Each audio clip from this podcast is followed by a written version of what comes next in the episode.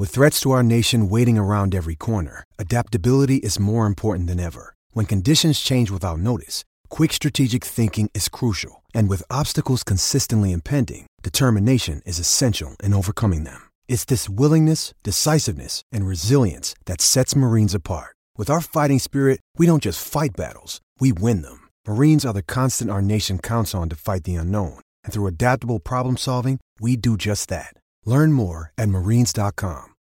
This episode is brought to you by Shopify. Whether you're selling a little or a lot, Shopify helps you do your thing, however you cha-ching. From the launch your online shop stage, all the way to the we just hit a million orders stage. No matter what stage you're in, Shopify's there to help you grow. Sign up for a $1 per month trial period at shopify.com slash special offer, all lowercase.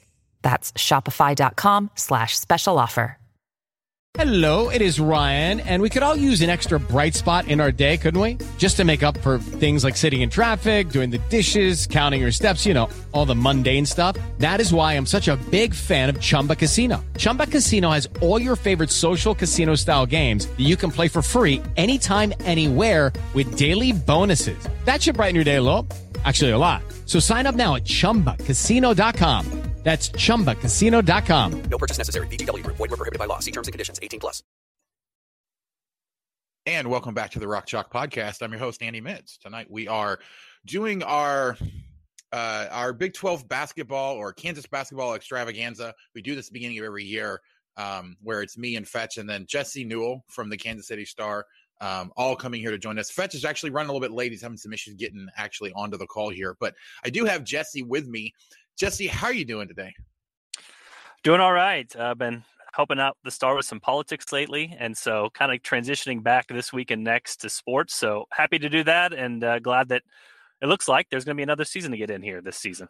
Yeah, it's actually kind of funny because it's perfect timing. COVID kind of delayed the basketball season long enough that we could, you know, allow you to finish wrapping up all your election coverage, and then you can come back over and we can jump right into Kansas basketball. So, um, speaking of Kansas basketball, brand new news that came, just came out just a little bit before we were recording. I actually had not seen it. You actually mentioned it to me before I hit record.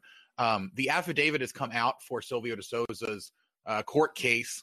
Um, I haven't actually had a chance to read it, but uh, I, I, know you have a story up for it already.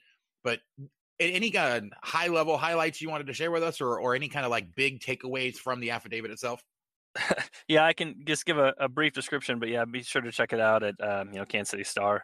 Uh, we just posted it, the affidavit from police. So basically, it's a document that states, "Hey, this is why the charge is is being brought up against this particular person, the battery case." But again, it's allegations, and um, you know that's why you still have court cases and the legal system to go through. But um, the affidavit states here that the alleged victim um, in the battery case was Silvio Sosa. It, it came about um, according to the documents, uh, outside Brothers Bar and Grill, or not Grill, but Brothers Bar in Lawrence, and um, the the alleged victim there no longer has vision in his left eye uh, because of uh, the alleged incident. So again, check out all the details there. It goes into more depth with what the uh, document says, and uh, Silvio will have obviously a first appearance coming up here, but it does kind of reveal some more details into uh, why these charges are going to be uh, brought against him in this particular case. Yeah, and we and we kind of tried to uh, chat about this uh, actually when the news first broke of of him getting well whether he was arrested or charged or, or, or whatever it is. I'm for, I actually forget exactly what had happened originally. Um, but I mean, it, it seemed you know because because there was a lot of people kind of talking about the timing of it and why it was taking so long, um, or why there was such a big gap between the alleged incident and you know the actual charges happening. And you know, it, it, it seems like this is kind of a case, especially with the detail coming out that he's lost vision in his eye. I'm guessing that when it became apparent that there was, you know, loss of vision that would be more permanent, that very well may have changed the actual charges that he would have faced. And so it's, well, it's kind of one of those things that it could be any number of things. There could be a lot of additional details even to come out that we have to kind of figure out what's what's going on there. Yeah, and we can get to basketball right after this. But real quick, the of detail course. you talked about um, October 16th is when Silvio had the statement to say he was opting out of the season. Actually, in the story, um, he met with police officers to give a statement on October 15th. So, um, you know, oh, again, we, we, can't. We, it, the timeline there would seem to match up with um, you know what happened in this particular instance. But just wanted to mention that since you were you were mentioning the timeline with it, uh, the day before he met with a police officer and detective in McCarthy Hall to uh, give a statement about the incident. So uh, that at least would seem to line up. Yeah, yeah, it, it, was one of those things. I think I, I had seen a lot of people kind of questioning, well, if this actually happened way back then, why did it take so long for them to kind of come up with charges and all of this stuff? And there's a lot of stuff that had to go on in between there. It also, you know, it, it definitely seems likely that everything that we've heard is is actually the truth. You know that Silvio De Sousa didn't really know about this until you know they came to talk to him, and then he opted out almost immediately. It sounds like so. Um, I, I don't want to I don't want to dwell on this too much because obviously there's still a lot of details that we would have to figure out to really be able to make any kind of conclusions on this. All I can say at this point, and I think it, both of you guys, because Fetch was able, actually just able to join us here, um, is that we we are definitely um, eager for the for the process to play out and kind of see what happens there, and we'll reserve judgment until that has actually happened. So, all right, so let's go ahead and get to what we're actually here for for tonight because you know, this is something we've done, I think, the last three years. So, so this will be the, the fourth year that we've done this, where we actually take a look at the Kansas basketball team, kind of what to expect from this team coming up, do an actual ranking of the rotation. And we're going to do that just a little bit differently this year than we'd have in years past. And then kind of just talk about what we expect from this team and then the conference moving forward. Um, so let's go ahead and jump right in with the ranking of the rotation. I, definitely want Fetch to kind of talk about the ranking that he put out. He actually put his out over on Rock Chalk Talk already before we were recording. Um, but uh, you know, this is this is kind of one of those things with so much kind of unknown about this team and a lot of these guys, you know, and especially how they're going to fit together with so much kind of being gone. Um, you know, it, it kind of I, I am actually kind of curious. Instead of going, to, you know, bottom of the roster all the way up to the top, I think we're just going to go ahead and start with the highlights. So Jesse, I'm going to let you go first. Um, if if I if you had to give me your top three in order, who do you think the most impactful guys this season are going to be for the Kansas Jayhawks? Yeah, I think it's a good way to start. And I actually saw your guys' link and intentionally did not click on it today, so that I could not uh, would not cloud my judgment on. Uh, you know what I was going to say here, but uh, honestly, it's it's sort of weird. This KU team has a lot of depth, but I think the top three is is probably pretty clear cut. I, I, maybe would say the top four just based off of what Bill Self said lately, but uh, I, you know I'd say probably the surprise of nobody, Marcus Garrett, Ochai Agbaji, and David McCormack. And and those three guys seem like surefire starters. Those guys are returners who have played a bunch of minutes before. So I'm probably not shocking anybody there. Christian Braun would probably be coming in fourth right after that. And he's been emerging lately, and Bill Self has talked highly of him. And we know how important it is to uh, from three point range. If you can put the ball in the basket, and especially with Christian, do that off the bounce, do it off the move a little bit. It's a really valuable weapon to have. We've seen Devonte Graham succeed with that in the NBA. So uh, I'm probably not saying anything crazy here, but yeah, Garrett, uh, Agbaji, and then uh, McCormack. It seems like those three guys are going to be kind of the cornerstone of this team. Uh, a lot of unknowns after that, and some guys could emerge, but I think you can basically bank on those guys with 30 plus minutes a game. Yeah, yeah. I mean, I, I, I think that uh, because because you did. I, I just want to double check. You said Agbaji second, correct, and then McCormack third. Oh, uh, I guess the ranking. Yeah, I I, I would probably. Well, I'd go. Hmm. I would say Garrett one. Now I think we all agree on here. that one. So yeah, uh, you know it's interesting. That's a tough one because I feel like Agbaji has a lot of upside potential. His shot looks great in the offseason. I know it looked great last offseason, but it, I just can't believe he's a 32% uh, career three point shooter because it seems to me like he's got a Wayne Selden breakout coming like his junior year where he shot a bunch of threes, made 38 or 39% of them his junior year, and it really elevated his offensive game. Whereas David McCormack, uh, we've just seen his usage rate. I mean, he shoots the ball almost every time he touches it. Um, and, and so he's going to have a big factor in that way. But I, I, again, just because score a bunch doesn't necessarily mean you're efficient. And they are a rim protector inside. And I'm not sure he can be that to the extent of other big men. So I guess I'll go a little Agbaji, Agbaji on the lean. I think I'm probably higher on him than most, and then go McCormack. But if those two flip, I wouldn't be surprised. Yeah, yeah. So I would actually, I, I, would actually flip those two. I think that McCormack is going to be more impactful, just because, like you said, he's going to be, he's going to have the ball. I think quite a bit and going to use a lot of possessions, and it's either going to be impactful in a good way or a bad way um, just because they're going to have to run that through him down low. They don't really have another guy that can take can shoulder the load down low very much. You know, I mean, we've we've talked about here, and kind of there's been speculation all over the place that if if McCormack's not on the floor, then you're essentially looking at the the big potential of having a five guard lineup at times in the game. And so if he's really the only true big guy that you can you know focus on, he's going to have a huge role in this in this team. The only reason I don't think he gets the number 1 spot kind of similar to you know what happened with us with uh with um uh oh my gosh i completely doke i don't know why i completely blanked on his name for a minute there you know doke doke last year was such a focus of that team that it was really hard to see who was actually going to, you know, be above him. But Devon Dotson, I thought the way that he was facilitating, like, ended up putting him in the number one spot for a lot of people. I think Garrett gets kind of the same thing this year because he's going to be the main point guard. He's also going to be, you know, kind of the shoe in, I think, for preseason defensive player of the year, like even nationally. And so, like, it's it's kind of one of those things. He's going to have a huge impact on games just defensively. That it's going to be hard for anyone to get above him. But I do think that Agbaji is going to come on um, you know, and and and I, am I'm teeing you up here, uh, Fetch, because you did not even uh, have Agbaji in your top three, not even close. It doesn't look like. So go ahead, jump in. Yeah, I well, yeah, I, I didn't have uh, either of them uh, in my top three. I, mean, I have Marcus Garrett number one. Um, I guess, and, and we can talk about an hour or when I get to them, that's fine. But um, I just don't really see it with either Agbaji or McCormack. I mean, I don't think uh, Agbaji is a very good decision maker with the ball in his hands. I don't think he's a very good ball handler, so that really limits you know what he can do offensively uh, in the half court. Obviously, he's great in the open floor, but um, the shooting's inconsistent. I don't know uh, that you can be a good shooter and, and fire as many off the side of the backboard as as he has over the course of his two seasons. Um, and then with McCormack, you know, he's a great rebounder.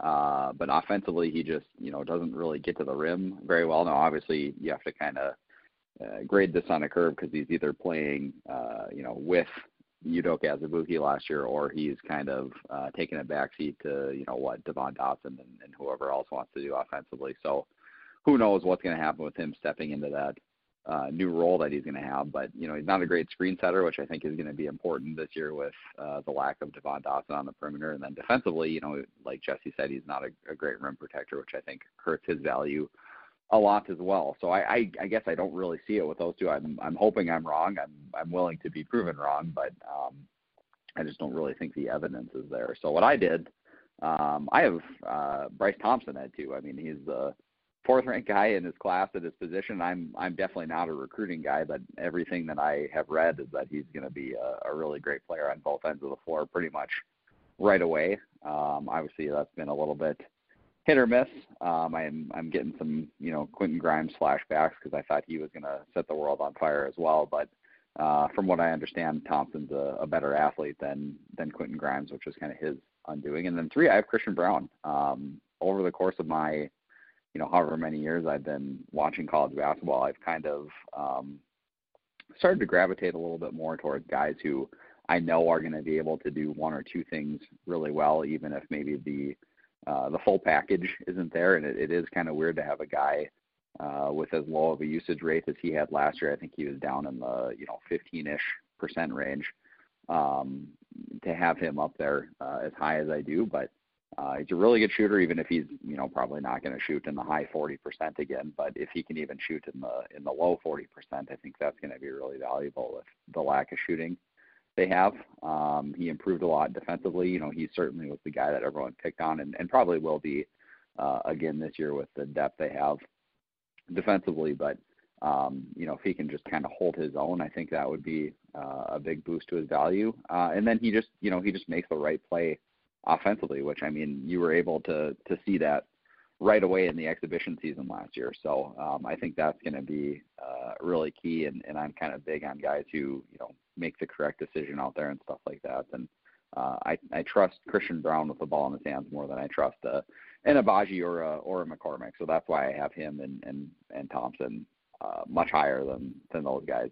Um, and far I, I have uh, Agbaji and and McCormack uh, probably comically low compared to where you guys have them. Yeah, I, I'm a little worried about any of the freshmen that are kind of stepping in here just because of everything that's been going on with COVID, and they're not going to have, you know, the huge like all of the gimme games where they can really develop and you know kind of get up that playing time, especially for guys that they're hoping that are going to you know get in there. Like Enaruna last year kind of struggled. In some of those early games, and, and honestly wouldn't have had as big of a role as he did. And and you know Braun wouldn't have had as big a role as he did if he didn't get all of that t- early time in the non-conference. So I'm I'm concerned about any freshman or any guy that wasn't a bigger player last year being able to step up without all of that extra playing time to really be able to develop there. But um, Jesse, what are your thoughts there about the two guys he has up there in the top three, or you know, or are you ready to move on to the next like two or three people? In your list. Well, yeah, and, and we can go quickly, and then this can be kind of a bigger discussion, which is what we're doing. And also keep in mind, you're talking to a politics reporter right now, so a lot of this I'm talking to. I've, I've, been trying to tune into you know as many Bill Self press conferences as I can, but I will be much more uh, up to date here in a couple weeks rather than uh, what I am right now. And obviously, COVID COVID changes things too. You know, usually we'd have late night to look at, and there would be kind of other um, you know things to, uh, to, to sort of gauge this. But um, it's a little bit different this year, being a little bit more separated from the program. You know, I, I like the comments about Christian Braun. I like that he can, as I said before, shoot off the dribble. Um, defensively, honestly, I think that's a big thing that separates him and Agbaji. He did get better, but you saw that Agbaji had full trust of Bill Self because, yeah, he can slide his feet, he can guard somebody, and he's, uh, you know, has become sort of a, a switchable, intelligent player on the perimeter, which has led to his playing time. So I, I think when it comes to impact, it's going to be really hard to get Agbaji off the floor just because he was on the floor last year and he was on the floor the year before that. So I, I think he sort of has the uh, capital T Bill Self trust here, and, and he's going to be uh, again, I, am probably higher on him than most just because I think he can make that next step, like a Wayne Selden type step to next year, and I am more confident in his jump shot. But you know, there's other things too to think about with him, which is they will not be trying to force feed a big man on the inside as much as years past, and that will help Ochai Agbaji. You're right because his passing he is not a good passer. Uh, he he passed some of those balls off the backboard that went out of bounds. I remember one against Baylor at home that was just atrocious. So uh, perhaps they can kind of limit that for him and get his turnover rate down a little bit. But you know, being high on Christian Braun, I don't think there's anything wrong with that at all because Bill Self is very high on him. He's talked about um, he, how he's improved. I asked him last week, uh, Bill Self, about Christian Braun and also whether they were going to run plays for him. And he said potentially, but then he kind of went on to, hey, I don't really care who scores. It's going to be kind of a more of a balanced effort. But you know, I think it is fascinating. Bill Self has kind of recreated himself with every team he has recently to play through his best players. And we've seen some really creative things in the NBA lately, like the Duncan Robinsons of the world, where those guys go and set screens and then they come on the perimeter and they're opening up big men because you have to pay so much attention and gravity to them on the outside. So there's a potential there. If Christian Braun is a guy that can shoot 40%, even if it's off the dribble, even if it's tough shots, even if it's guarded shots. Uh, there's a potential for Bill Self to do some kind of creative things with his offense to sort of play off of him, kind of like he's played off other players in the past, like Devon Dotson and Udoka Azubuike, in a completely different way. Um, as far as Bryce Thompson goes, I to me it's sort of just the freshman factor. Um, yeah, I think he's probably one of the favorites to start in that fifth starter spot. I think he'll be good. I think he's a obviously a combo guard, which Bill Self loves to have more than one ball handler out there, and he has some length. Um, it's just a matter of, I guess, maybe it's a bias on my part, but I, I want to see it. There's been a lot of guards, as we've mentioned in the past, whether it was Kelly Oubre, whether it was Wayne Selden, whether it was you know, um, other guys down the line where it just took them a while to figure out. It took them a while to get used to KU's system and, and to produce. And um, this obviously has been a different offseason, unlike any other with COVID that might stunt a little bit of that as well. So um, I don't hate either of those picks. I, I just, um, as far as impact goes, I, it's hard for me to not see Garrett, Agbaji, and McCormack not playing, you know, at least 30 minutes a game. And, and if you're going to judge impact based off of that, then I, I think that's just those guys that really are going to have Bill Self's trust. Yeah, the other thing that kind of concerns me with Christian Braun, you know, it's kind of similar to the criticisms that Agbaji got about halfway through the season last year. Is that I think that they're going to be counting on Braun to do a lot more than he did last year. Last year, he was able to be a spot up shooter, you know, and play some good defense and kind of really bug guys, but wasn't expected to put in a lot of minutes. wasn't expected to do a lot of different things. He had a very defined role. Um, Agbaji last year had to take on, I think, a lot more than he had in the prior year and so I think we're going to see a similar sort of thing for for for Christian Braun. You know, I think he's probably one of the guys that could end up being that second, you know, that that second quote unquote point guard on the floor when he's on there, which that in and of itself is going to kind of add additional responsibilities that he may just he he just may not be ready for at the at the college level yet at this point. He's going to have to work into it and kind of develop that. Um, you know, because I mean, I'm looking and I'm trying to figure out who else is going to have point guard duties. Dajuan Harris is a guy that might have them but we don't really, you know, we didn't really get to see too much of what he was able to do. Um, and so like it's it's kind of one of those things we don't really know who that second point guard is going to be. Um, if it ends up being Braun, that could potentially put him back just a little bit because he's going to try to be doing additional things that he just wasn't doing last year. So if, if he's able to focus on the role that he had last year, then yeah, I, I probably have him too low because I think I have him down at like five or six. Um, you know, if he's able to focus on those things, he's going to have a huge impact in those roles, and that could carry him above some other guys. But I just think that he's going to have to try to add more to his game to fit into what Bill Self wants him to do, which is going to maybe make it seem like he's taking a step back, even though he's really just adding a lot more, and he's not going to be quite as successful in those because it's not as polished as, as, as we're used to seeing from what he can actually do. All right, so so I'm going to jump. My my four and five are actually Bryce Thompson, and then actually Christian Braun. Um, so I, I mean, I'm I'm I've got them all in the top five there because I do think that those are going to be really important pieces for them. Kind of like you guys were talking about. Bryce Thompson, I think, is the one freshman who has a really good chance at starting most of the season, if not the entire season.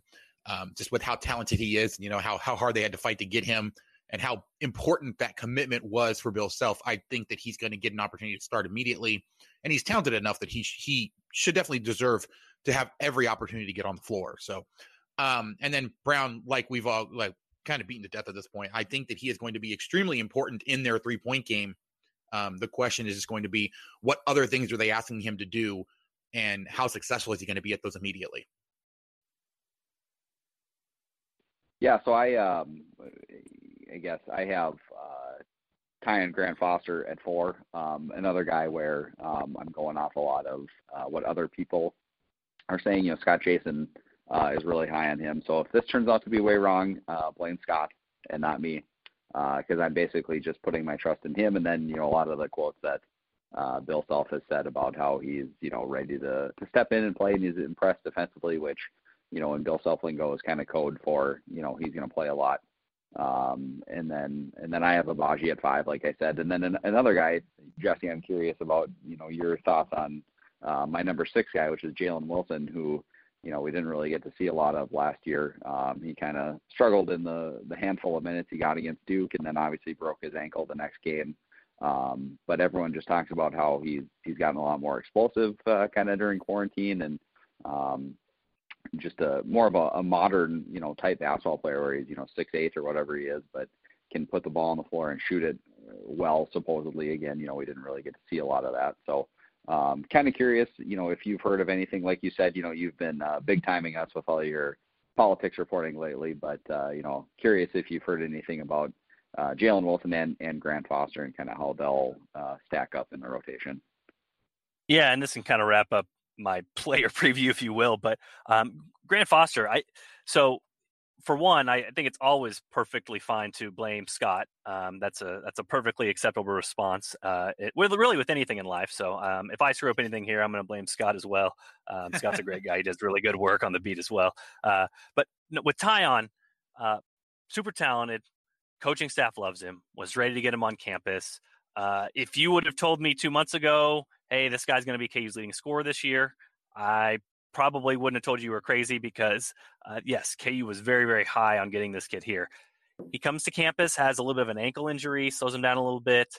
Um, you know, sort of the whispers are a little bit in what you would expect in a newcomer range, which is, you know, working to get caught up with the offense, working to work within the confines. I don't want to say confines, but work within the offense. I mean, it takes time to to kind of find yourself and find uh, what is correct and what is right to do and what is not to do. So um, this is a guy to me has a very high ceiling, but it's going to be a matter of figuring it out.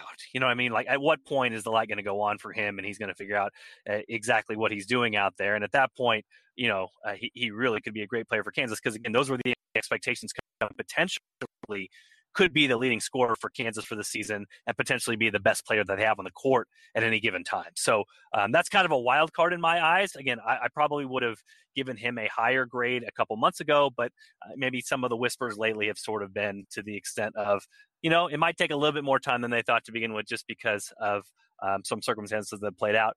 And then, yeah, it's, it's interesting with Jalen Wilson. You know, he's gone. He's he's lost about – he said 12 to 14 pounds of fat. He looks completely different from last year. You know, uh, just just completely changed his body and transformed after having that ankle injury, and so he looks much more motivated to be out there. Um, I guess a little worrisome, just to me, is Bill Self always kind of describes him as that jack of all trades player, and those are the types of guys that sometimes it's been you know difficult to to find a role at Kansas because they don't really do anything great. You know, I mean, he's not a amazing shooter like Braun. He's not a, an amazing defender like some other guys out there. But again, he has length, and, and we'll see. He probably, with this new body type, can potentially hang a little bit better than he did last season. So uh, I'm interested to see him a little bit more because uh, we obviously didn't see the full what Jalen Wilson could do last year. And then, you know, the flip side of him is Tristan Enaruna, which I think for Bill Self, it's almost kind of nice to have those two guys because they're kind of polar opposites. You know what I mean? You talk about Jalen can give you a little bit of a boost off the dribble and with his jump shot.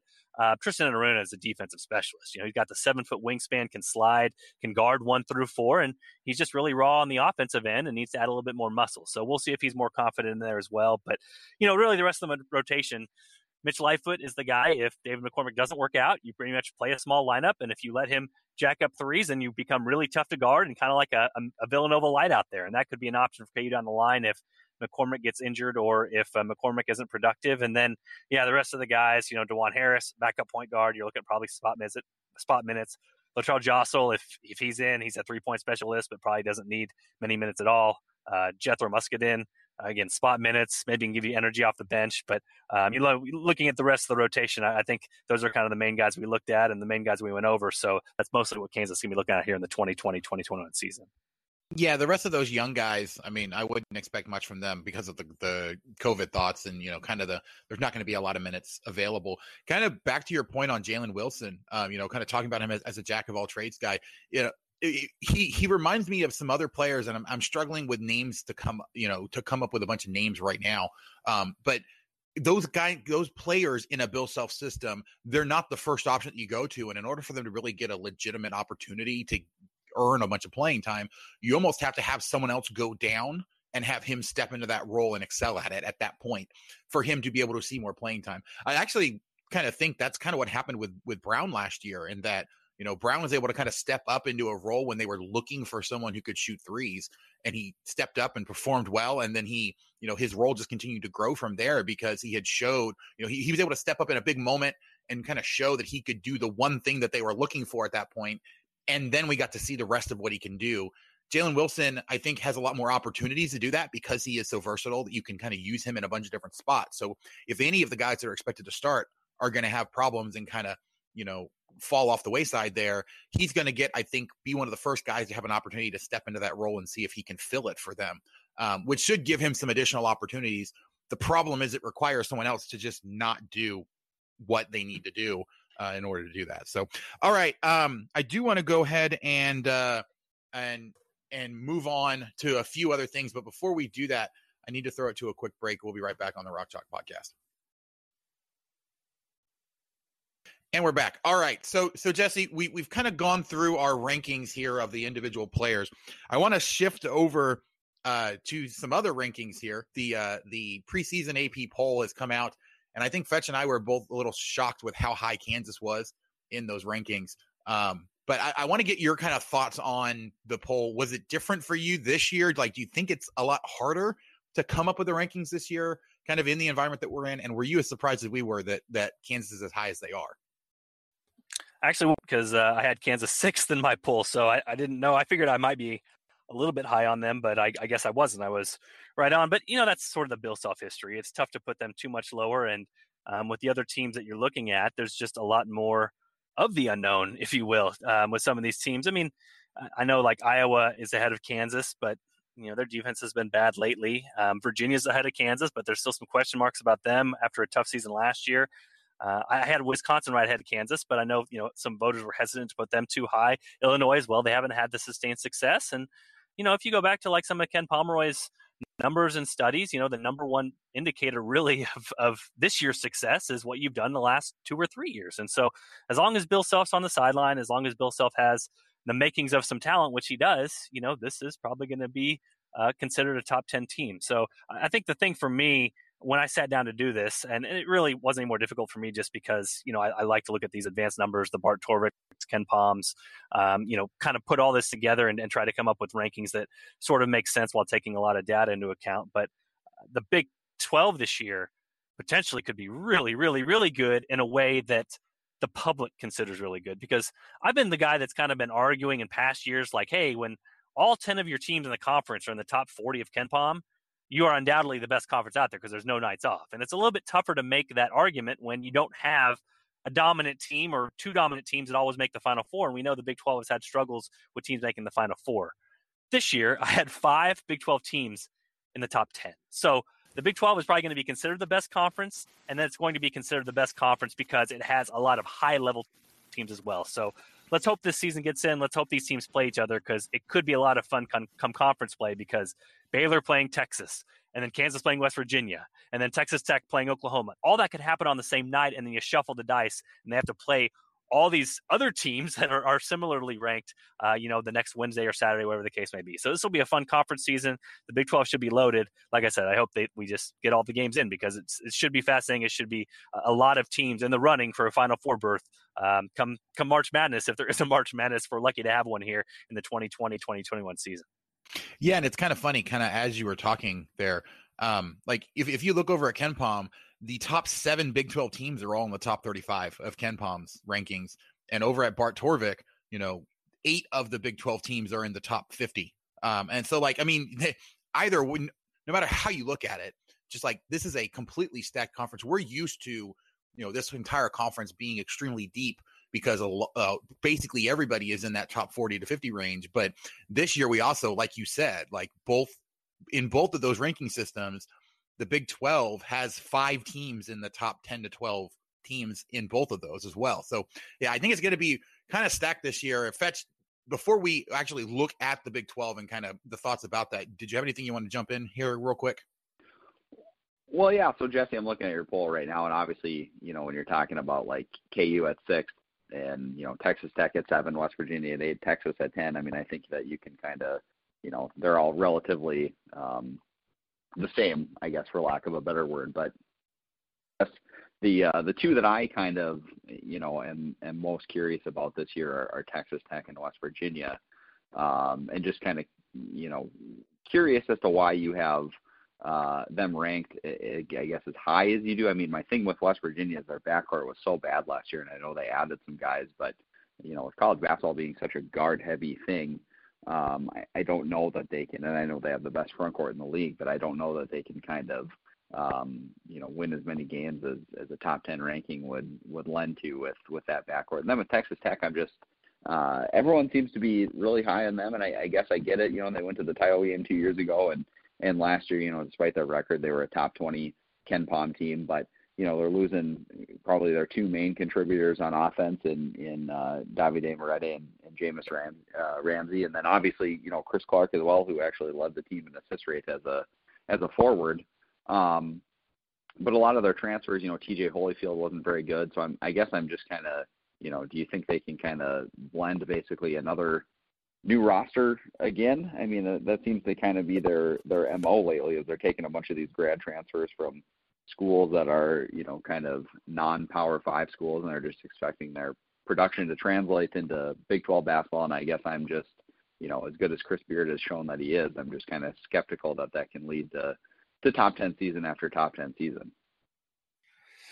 Well, it has for a couple seasons now. you know, I guess that would be uh, the only point I would make is just that uh, you know he's he's done it here before and he's done it here recently. Um, I guess last year they fell off a little bit with the 13 losses and got down to 21st again, uh, playing in a, a, tough Big 12. But the year before, you know, obviously the national title game. And you're right um, in in the aspect of hey, it seems like they kind of magically poof new players up there because of Chris Beard, but um, yeah, I think there is optimism about some of those new guys coming in and stepping in immediately. And the defense travels for them, obviously. Um, what he does year in, year out, it produces defensive numbers because of the style that, you know, I've written about a lot. The, the thing that basically Bill Self copied last year, where they, um, you know, they down the ball screens, they keep it on one side of the floor, and and they're very effective, even to the more extreme example of that in, in what they try to do with trying to take charges and, and really help each other out. So, yeah, a lot of that is banking on um, the numbers from previous years, banking on Chris Beard, and, and that's what the numbers like about them. As far as as far as West Virginia, I mean, it's just a team that is completely ugly, and Bob Huggins plays old school basketball, but you bring back Oscar Tshiebwe, and there's a way to do it, and they are just going to beat you up on the boards. And um, this ugly style still can win. it's proven to win, or it has won in the past for him. So yeah, they return a lot of talent. They, were, I mean, I thought about putting Tshiebwe honestly on my five-person All-America team, just because you look at the numbers he potentially could put up with another year, and the rebounding numbers and the block shots, and uh, the guy's a freak, and he's he's going to put up better numbers if he stays healthy than he did a year ago. And uh, again, it's not the most aesthetically pleasing, and they have had guards and continue to win in the past. So yeah, guys, it could be a gamble on my part when looking at those teams and maybe projecting them above where they're going to be. But Tech are the fourth and fifth best teams in the Big 12, which is uh, maybe where you can have them. Then that's probably still the makings of a really good conference. Yeah, definitely. I mean, I was gonna, you know, I, I think something that helps West Virginia there um, is just the fact that their style is going to be completely different. I think from what most of the rest of the Big 12 is going to play. And so it's going to be, I think, m- very difficult for teams to kind of prepare for them. So, all right, Fetch, I, I know that you have to kind of get out of here in just a minute or so, but did you have any other final thoughts you wanted to leave with us or a final question you wanted to, to kick off with before you get out here? Well, I think I'll just, you know, quickly say that um, I, I, think Kansas, uh, I don't really see how they score enough this year to, uh, you know, make a run at the Big 12 title. I mean, if you're looking at just going through uh, Jesse's AP poll, um, he has, you know, I guess them functionally second in the Big 12 because he's got Baylor at one and then Kansas at six. I mean, I Texas is is my team this year where I'm um, kind of uh, higher on them than most people seem to be. I mean, I think they're probably more of the the top five type team. I think Matt Coleman is probably the most underrated player in the Big 12 at this point. Uh, really good point guard. Um, you know, I, I went out on a limb last year with Oklahoma State, and they burned me big time by doing whatever the heck they did last year. Uh, so, you know, hopefully Texas doesn't do the same thing to me. Um, although they might, because they, you know, I, I think we know my feelings on Shaka Smart's coaching ability, but um, I just think they have a, a ton of talent. They've got, um, you know, a, a really, you know, diverse roster where they can do a lot of different things, and, and I like that. And you know, they were really good. Um, last year record be damned. You know, they're they're kind of uh, they were kind of a mini Texas Tech, I guess, a little bit where you know their uh, their record was a lot worse than their than their KenPom number uh, should, suggested that it should be. Although they obviously were a you know a lot worse team than than Texas Tech was overall. But I just think with with the guys they have back, they're kind of my uh, my pick to click this year. So, but yeah, I think what Jesse said about the depth of the league this year. This is, you know, frankly, I think probably the deepest that it's ever been when you've got, you know, probably five teams who I, I would not be surprised to see uh, in the Final Four. So that's that's my final thought. Thanks again, Jesse. Always nice to talk to you, and and uh, thanks for having me on. And we'll talk to you guys next time. Yeah, definitely. All right. So we're actually going to go ahead and take that opportunity to go to a quick break. When we come back, I'll wrap up with just a couple more questions for Jesse. So we will be right back on the Rock Chalk podcast. And we're back. All right. So, final segment here with Jesse. Um, just a couple things that I kind of wanted to get your thoughts on. The first one, not not actually Kansas, but definitely kind of important for the Big Twelve. Um, obviously, the investigations from the NCAA, kind of all of that stuff that's going on, has has already hit a few schools. The only real school that's gotten a significant punishment to this point has been Oklahoma State.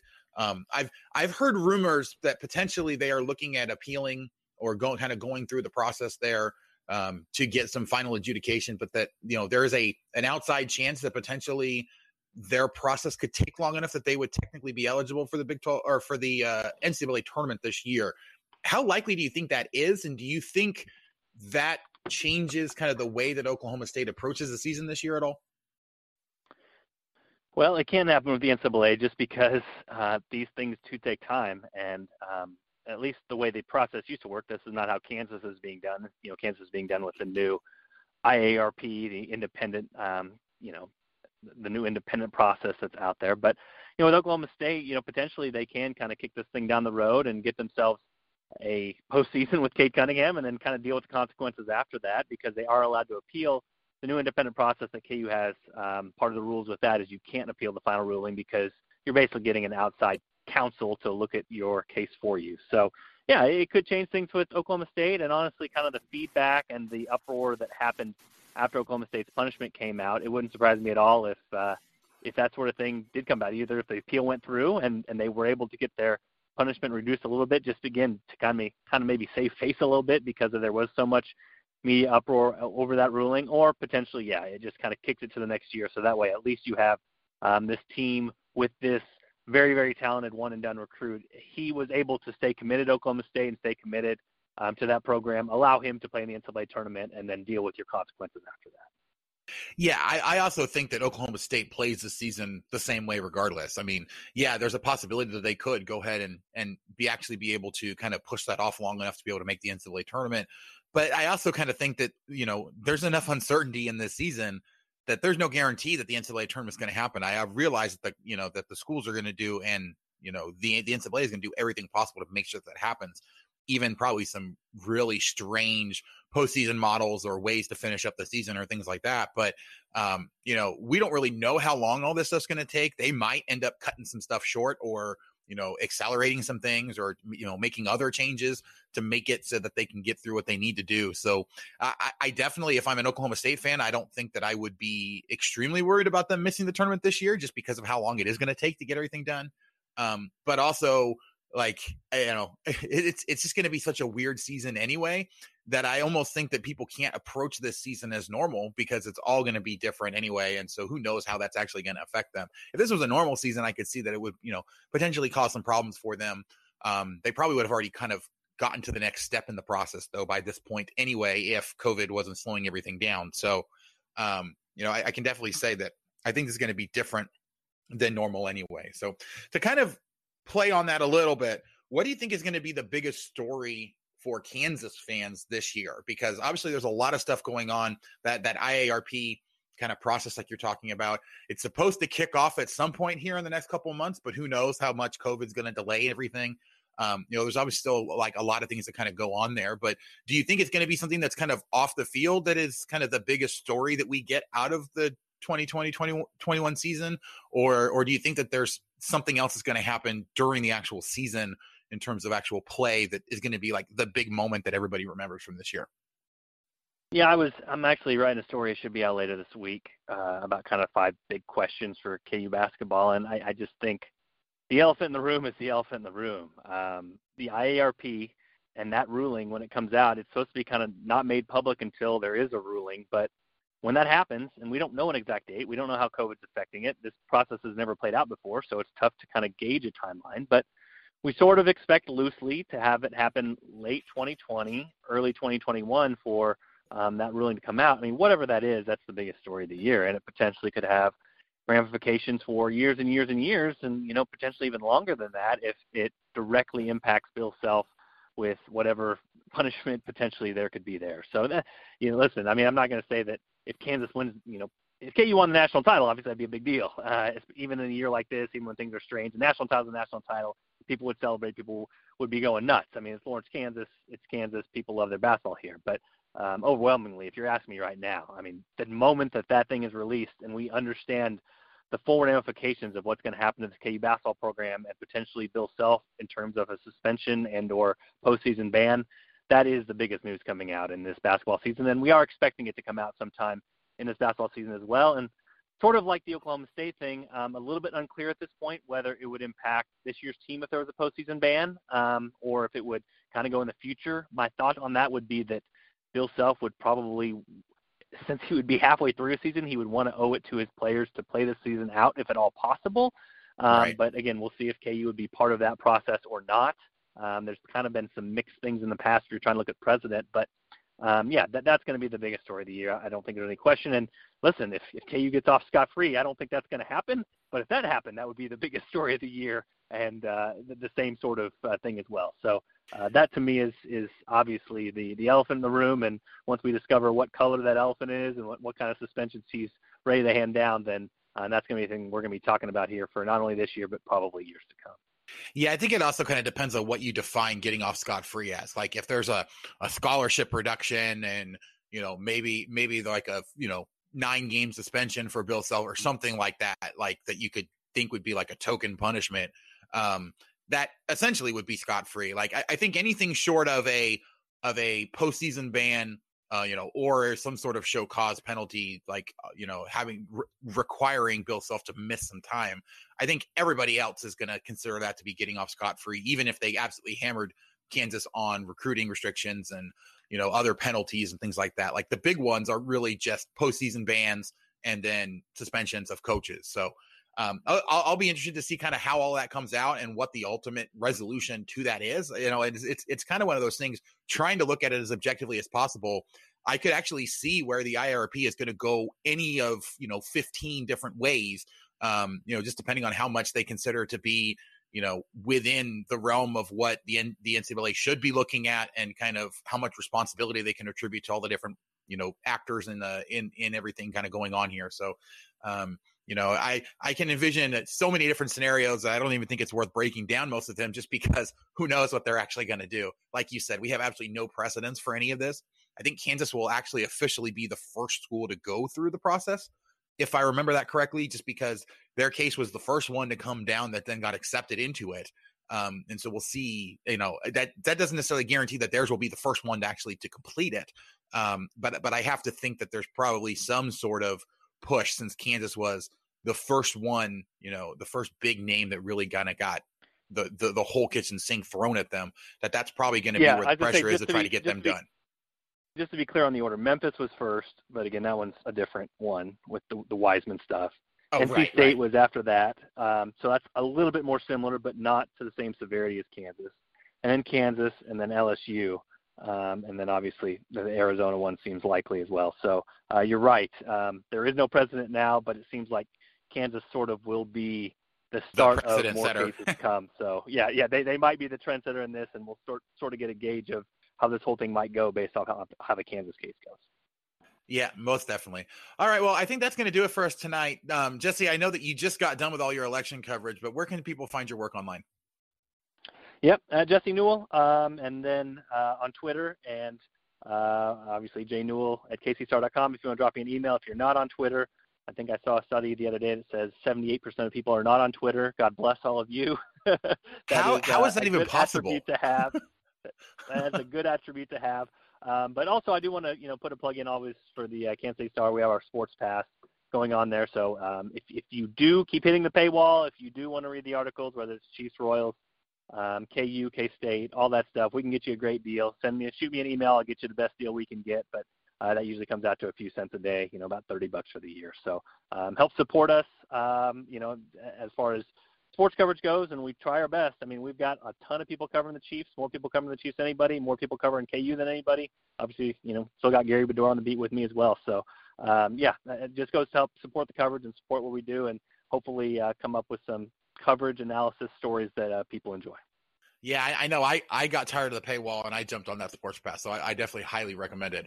Um, all right, Jesse. Well, that will do it for us tonight. Thank you so much for joining me, and thank you guys so much for listening. If you haven't already, please do go out wherever you get your podcasts, Apple Podcasts, Spotify, Stitcher, any of the other million apps that are out there. You can just search for Rock Chalk Podcast and subscribe to us there so you get every episode as soon as it comes out. If you can give us a rating and a review, it'd be greatly appreciated. Five stars, nice comments, we'd absolutely love it. But if for whatever reason you can't, just let us know what it is. We can be doing better. We really do bring the podcast to you guys to get you all the information you need and as entertaining a way as possible. So if you ever have any comments, questions, suggestions, people you want to try to interview, anything like that, you can contact me by email at rockchalkpodcast at gmail.com or you can contact me on Twitter. Right now, the best way to do that is my personal Twitter at AndyMitts12. Um, because we're on the Anchor Network, you also can leave us a voicemail so we can get your voice directly onto the show. You can ask a question or, you know, just kind of go off with your own comment about whatever happened, like, you know, maybe the Oklahoma game that just happened. Um, but uh, you can do that by going to anchor.fm slash rock dash chalk dash podcast slash message you can leave us a voicemail there so we can bring you directly onto the show. But that'll do it for us tonight. Jesse, thanks again for joining me. Thank you guys so much for listening. And we will catch you guys next time on the Rock Chalk Podcast. Sports Social Podcast Network. It is Ryan here, and I have a question for you. What do you do when you win? Like, are you a fist pumper? A woohooer, a hand clapper, a high fiver. I kind of like the high five, but if you want to hone in on those winning moves, check out Chumba Casino. At ChumbaCasino.com, choose from hundreds of social casino style games for your chance to redeem serious cash prizes. There are new game releases weekly, plus free daily bonuses. So don't wait. Start having the most fun ever at ChumbaCasino.com. No purchase necessary. VGW. Void were prohibited by law. See terms and conditions. 18 plus.